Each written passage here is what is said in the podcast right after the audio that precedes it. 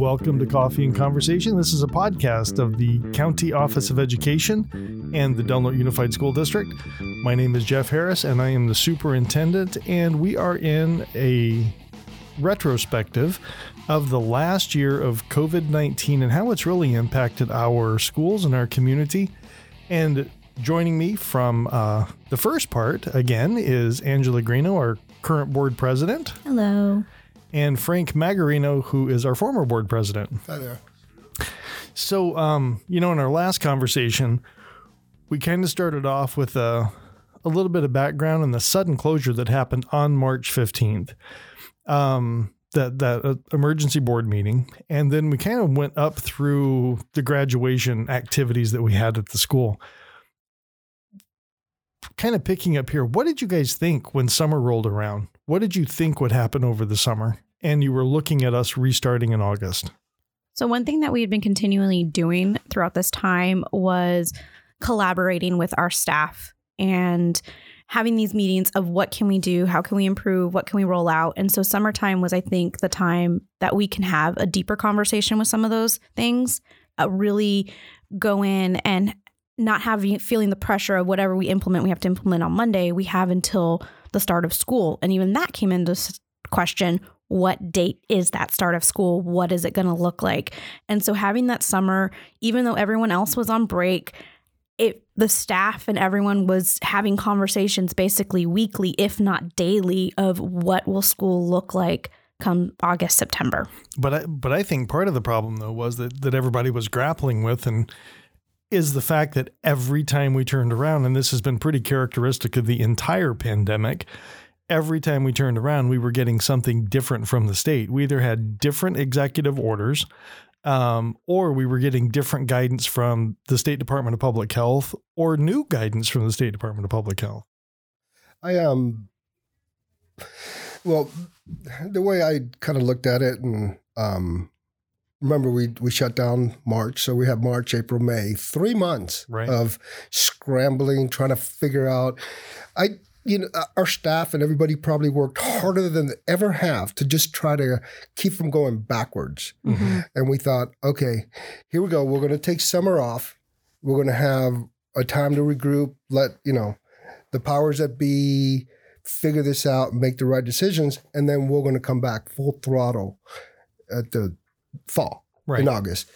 And and as we got closer to reopening, that goalpost just kept yeah. moving and moving and moving and become it became arduous to even try to obtain that that possibility and then when we actually got to that point like hey we should have been aug- open august 28th or something like that we should have been open well now we're moving it to September, right. and then we're moving into October, right. and then we can only do so much, and and it and it wasn't for anything any lack of, you know, uh, work on our part. It was it was the, the governor and you know whoever oh, yeah. made well, those big decisions. Yeah, that um, had a major impact not only in our little local community but on a statewide, nationwide, worldwide.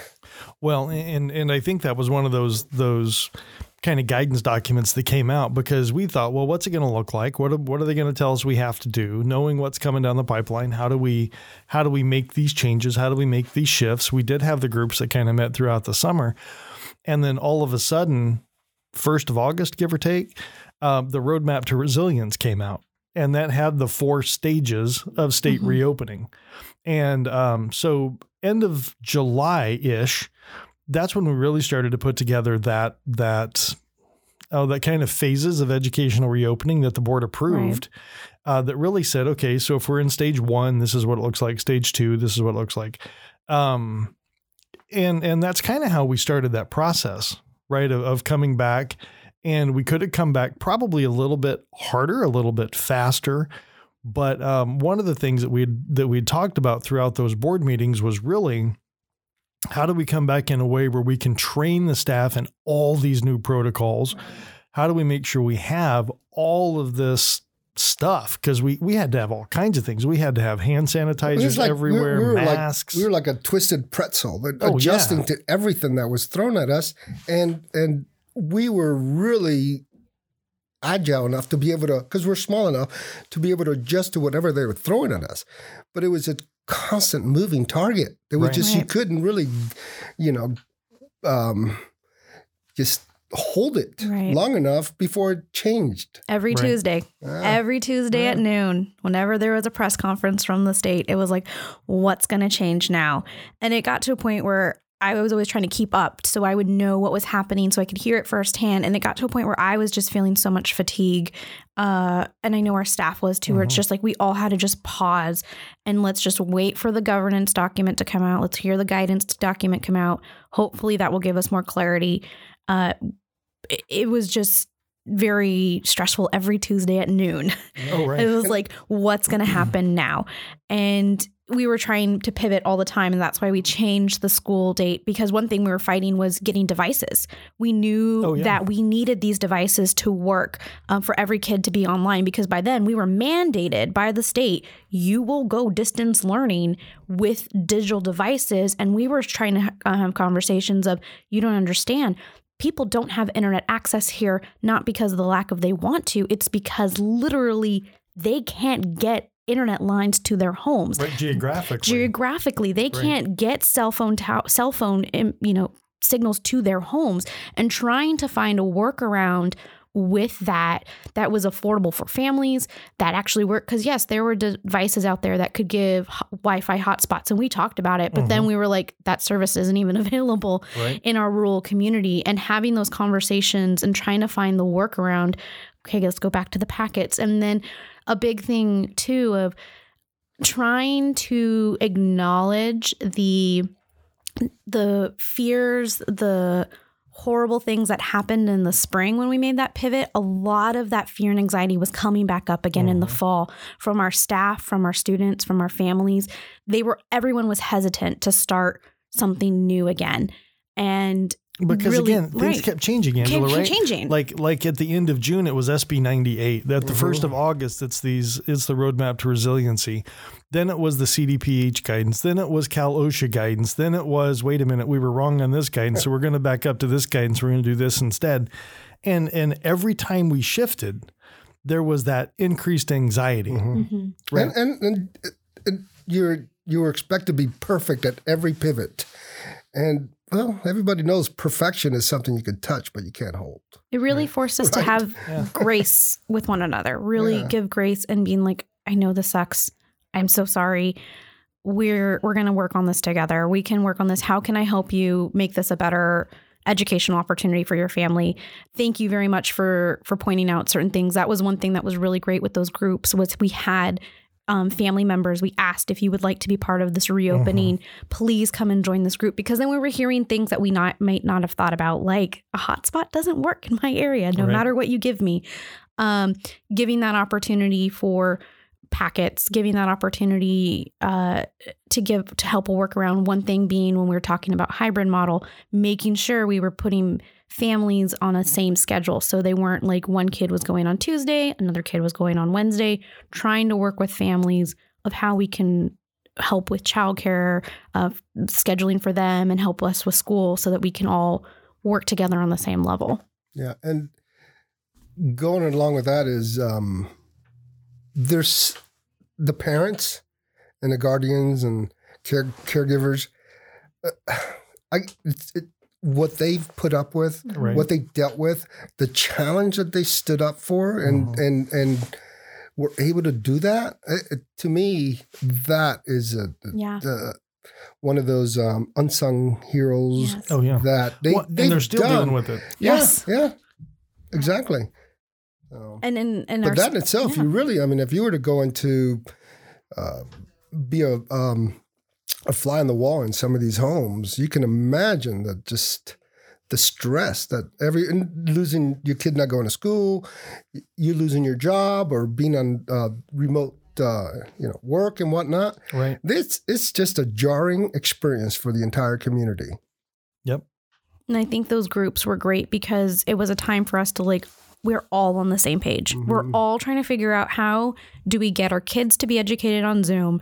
Do my distance work on the, that you know being able to do distance work at home and then still do all the regular things that I would need to do to just run a household and then have quiet for Right. everyone at the same time and making sure my internet's working. I mean, I've been to houses trying to figure out, you know, their internet capacity to get things going up and running. Um, training, how like a big thing. How are we going to train parents on these devices? The kids know what to do on like Chromebooks. We'd been doing that in the homes. I mean, in the classrooms. But then it's like, okay, we got to have the parents. How do we get them to log on to Zoom? Well, and remember that was one of the big things is we were issuing devices to families with with younger children Right. and and trying to get them onto things like um, uh, Seesaw or or Canvas without them ever having been in a classroom with anybody actually walking Right. them through the process. I mean, what a huge challenge for families. and homework. Yeah, Yeah. the kids are doing homework that I, I, I don't know what you what are you, what are you talking about? I don't know how to do that. you know, what is it? Google it. Yeah, yeah. It was it was definitely challenging and and we're YouTube still it? going through those. I'm to be honest, we're still going through it. We're still hearing it every day. And that's I think what is leading to different conversations of what is this going to look like in the fall again? Yeah. What are we going to do again? Because again, the goal posts keep changing. It's like we were playing a game and then the rules change midway through the game and it's like, "Wait, I thought we were playing football. Now all of a sudden we're playing backgammon?" Like Pickleball. pickleball what's happening and trying to do that. And i think what if anything we became better at communicating as a district within ourselves. I mean yes it's not always perfect. I will definitely recognize that. But we i think became more of a of a conduit of communications with our community. Um, being able to have conversations on Facebook. I know not everyone likes to see the muck and mire of Facebook, but having those conversations back and forth, being able to talk with staff, our staff being, I think, more open to talk. At least I've got more communications from staff of like, this is what's happening. You need to help me out. Uh, how can we get help? Uh, we had a parent help hotline that was amazing for our IT. That was going off the hook to a point we had to hire more IT to help with that still do, still, still do. That's an amazing service. Um, again, just more uh, communication availability is what we strived. I think of anything throughout the whole thing is we know more information is going to help with the fear. It's going to help with the anxiety, and also recognizing. You know, it's okay to take a break. We had a social emotional uh, videos I know that were coming out of our counseling department for the whole community and family of this is how we can all deal with this together and going to that the grace. We all are dealing with it together. Right. Let's just have grace. Yes, it's not perfect, but let's all go through it together. And you know, I think what a lot of folks in our community, well, and I heard this last week, and I was like, wow, I, I, I parts of me still think that can't really be where people are in their thought processes. But we still have folks in our community who don't realize that schools have been open. Yeah. You know, we we've been open with kids now. It's been that hybrid model, but we've been open with kids since October 5th with everybody who wanted to attend in person K8 um, high school, we, you know, the board allowed high school to make a little bit of a different decision and say, we'll come back when it makes sense. Um, and then push that decision a little bit harder um, prior to Thanksgiving that, that resulted in that return after. But um, we've been in school probably longer than most of the state, probably more than 96% of the state. Um, and so, you know, our kids, while it's not been perfect, it hasn't been perfect for our special needs students. It hasn't been perfect for our at risk students. Um, and we're still, even today, limited by the restrictions that are put on us by the State Department of Public Health with the minimum number of feet in between students and the way they're defining that. Um, our community probably doesn't know how. I'll, I'll say ahead of the curve. I'm not going to say lucky because I don't think anybody's been lucky in the situation that we're in, but how ahead of the curve our community has been in being able to have students back in person in schools. Yeah, and and getting the word out was not for lack of trying. I mean, we No. we did everything. The IT department, you know, the phone calls and everything. We Board meetings. board meetings. So it wasn't for lack of trying. I mean, we finally got the board meeting streamed. It took a pandemic, but we finally got them streamed on Facebook, something I've been wanting forever. Um, but it was, yeah, not without trying. We've been trying to be as more communication as possible. We rolled out the app. We have push notifications. We have text notifications. We have Facebook notifications. We have on the radio, you go on and talk about schools, we we're pushing out information more and more. And so sometimes when I do hear someone saying, I didn't get that information, it's like, okay, well, how can I communicate to you? What's a better way if I'm not doing any of these means? How can we get information to you? And Right. please make sure if you see a district logo on a letter, please open it and read it. We are making sure we are getting this to you. Uh, like our Facebook, get the app if you don't want the Facebook. Make sure your contact information is correct because we can give you all the information. But if we don't have the right way to contact you, so please update your contacts if you change. Uh, we want to make sure you get the right information because we have tons of information to let you know. So and we, we got to be careful with that because sometimes uh, too much information Right. gets people to the point where Mhm. they just it just becomes uh, overload. uh, well overload and it becomes a it becomes a chore right. you know whereas like when you know you're getting information from the district you know it's something that pertains to you you know Right. it's important and you know that you should open it and you know pay attention to it Like one model. so it's it's like um and i've seen i've seen that it's like Amazon, I get so much email from it. it's like my wife will go, "Hey, hey, I was I got this email. What happened to it? Oh, Amazon, yeah, it's gone. Well, Swipe right. one one group we did work on i was working with michael on it was a communications group and there was parents on there and staff and uh and we walked with michael through of like with him of like what would be that good notification? Like if you get a phone call from this that means it's an emergency something's big. If you get a letter from us that's something really you need to open.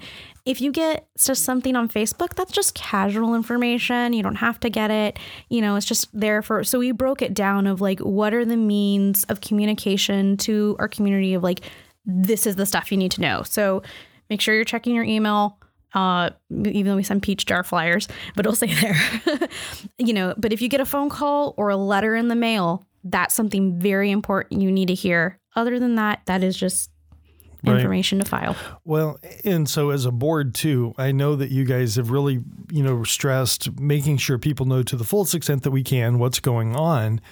But it really has been advocating for kids coming back as fully and as safely as possible, right? Um, and like I said a minute ago, we're we're at this point really bound by the four foot constraint. That's the biggest piece. Our rooms just aren't big enough to have people four feet apart um, and to have a full class in there. I mean, we might be able to pull maybe eight classes out of 180 that could really do something like that. Um, we know, and again, I said it a minute ago, we know that it's not the best for anybody by any means, but it's what we currently have available. Um, because of all the guidance.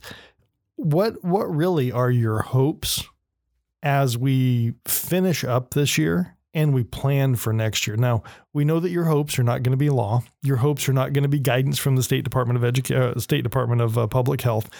But but how do you hope we end this year and how do you hope that we are able to start next? Well, I, I for one, um, I expect to be open full throttle next year, mm-hmm. and I expect that we're going to probably end up finishing the year the way we have been with the hybrid, and you know, trying to get as many students in there.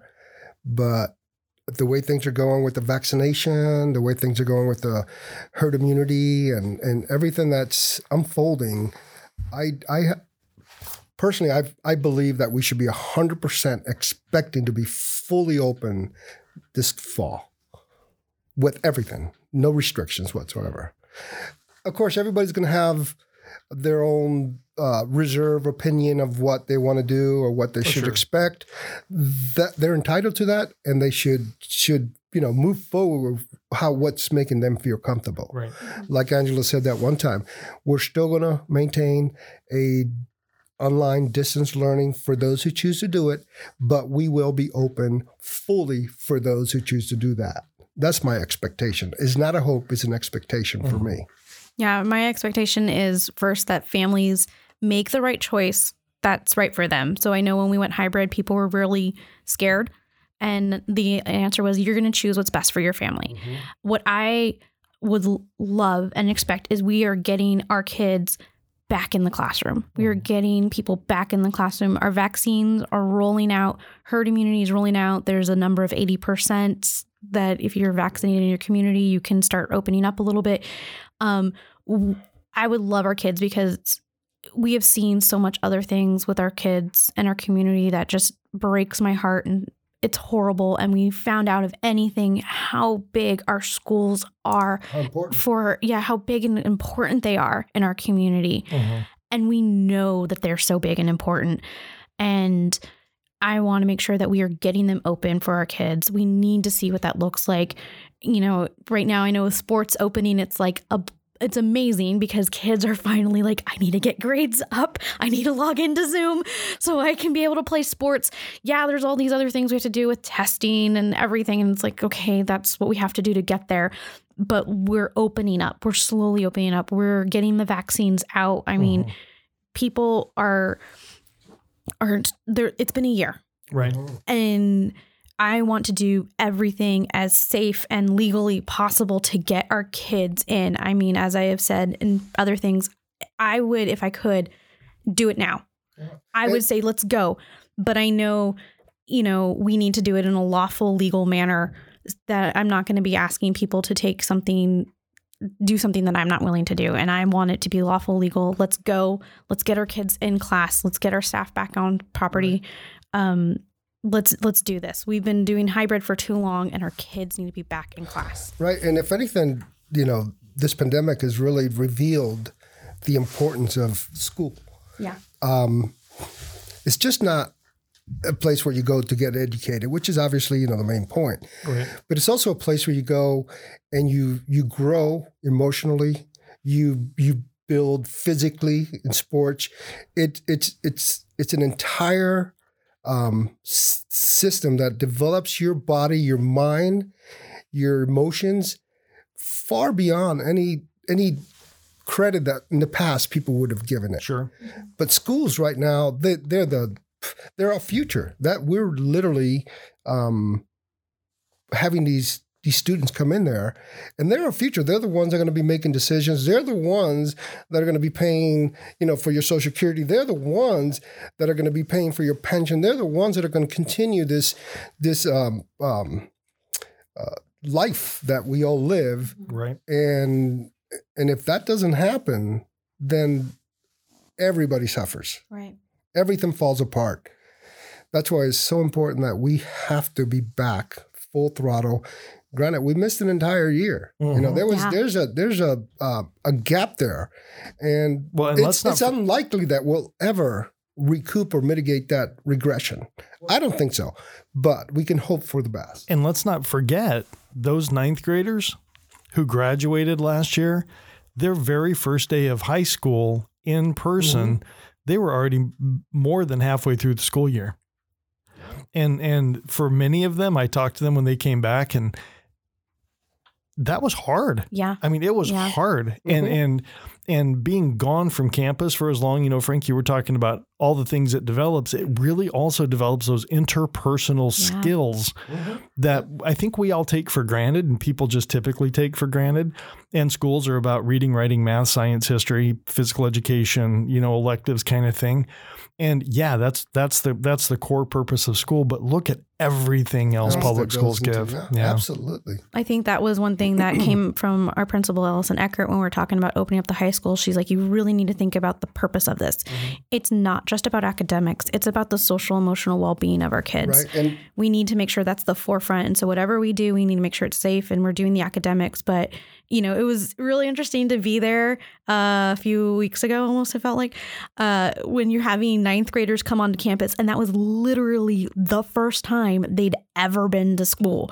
Uh, and they were just like, I'm here for my fourth period. It's like, yes, but what teacher is that? Yeah. Where is that? So directing students to where they needed to be, um, that was very, you know, for a lot of them, that was the very first time. And that was kind of crazy. Yeah, and and um, another thing, you know, this pandemic that has created is how we're all trying to build equity and and build, uh, you know, closing that gap between poverty and whatnot. If anything, this created a a, a gorge or, or a, um, created the gap even bigger Right. um, the chasm bigger than what it was prior to this. Because, you know, the people who are well to do, they're going to figure it out. they're going to send their kids to private school. Um, the people that you know, the folks that are not as well to do, they're struggling, and you know when, um, especially the foster kids, the homeless kids, and stuff, that with them probably had the worst impact of any uh, demographics that we have, because for them going to school was a refuge. It was a harbor where you can go in and you can expect to have, you know, your your lunch or your breakfast and and a safe haven. Mm-hmm. You can't have that when you're doing distance learning. So, um, yeah, if anything, it just created a bigger gap between the, simply put, the rich and poor. Right. know? Well, and I think that's why you, as a board, you know, at one of our board meetings, you had said next year, you know, of course, we want to focus on um, fiscal stability. We want to focus on our facilities, which, you know, there have just been some tremendous improvements um, over the past couple of years. But more than that, it's really been about learning loss mitigation. And that's that's the technical phrase, but really it's catching kids up and accelerating that learning so that they can continue on that positive trajectory and we don't widen the achievement gap. But it's also really about focusing on the social and emotional Mhm. needs of students because while I don't I don't think schools will ever do away with academics. That's the, that's the point of school. It's it's hard to learn if those other basic needs aren't met.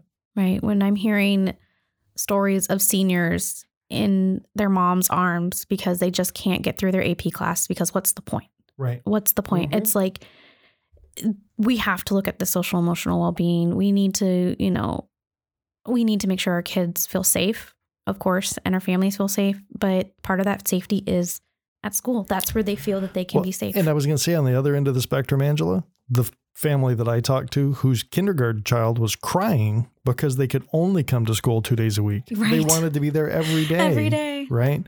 Well, we're we're a creature of social creature. You Right. know, that's that's our DNA. We're that's where we're at, and, and um, to yeah to to hear those kids crying that they wanted to come back to school, where you know a year ago before the COVID stuff, "Ah, I want to go to school. Right. now school is a And now- privilege. It's do, a, do we have any issues yeah. with discipline You know, uh, this year, before? not, you know, I mean, not that I've heard, and, and from what I've heard so far, we've not had one child refuse any of the um, requirements to the point that Mm-hmm. it, it, it demanded that they be removed from class, like masking. Every kid's worn a mask. Right. Yeah. Yeah. everyone feels that education is a privilege. Right. That's something that other countries uh, know and their kids know, and our, I think our kids finally understood this education is a privilege, and I mean like. Kids are taking it seriously now, which is like weird to have like kindergartners and third graders and juniors in school take things seriously, but like they're willing to do what it takes to continue to be in the class. And so I know whatever we ask of our students to do, they're gonna they're willing to do what it takes to be in class because they know what friendships are there they know the safety that's there they know that they can be consistent in that and so they'll do what it takes and Yeah. they're pretty awesome So, you know what? We are out of time. We, we could do a part three, but I don't think we're going to go there. we talk forever But um, you know, I, I just have to say, our staff has done an amazing Yes. job. Um, our families have done an amazing Yes. job, and our goal, and I think Frank and Angela, I would agree with you. If I were to wave a magic wand and say, "This is what I want next August to look like," it would be for it to be the most normal year that kids have ever had in school, fully back, ready to go. Um, we'll see the what ones that remember what's normal. well, that's true. We'll have to see what, if any, curveballs are thrown at us over the over the rest of this year in the summer. Um, but again, I think we just I just want to thank everybody for what they've done. I want to thank you two and the board as a whole for really supporting our kids, for supporting um, the the I think the difficult choices that had to be made along the way. And I know many of the choices that you made as a group would not have been the choices that you would have potentially made individually. So um, just thank you for that. And um, we look forward to better days.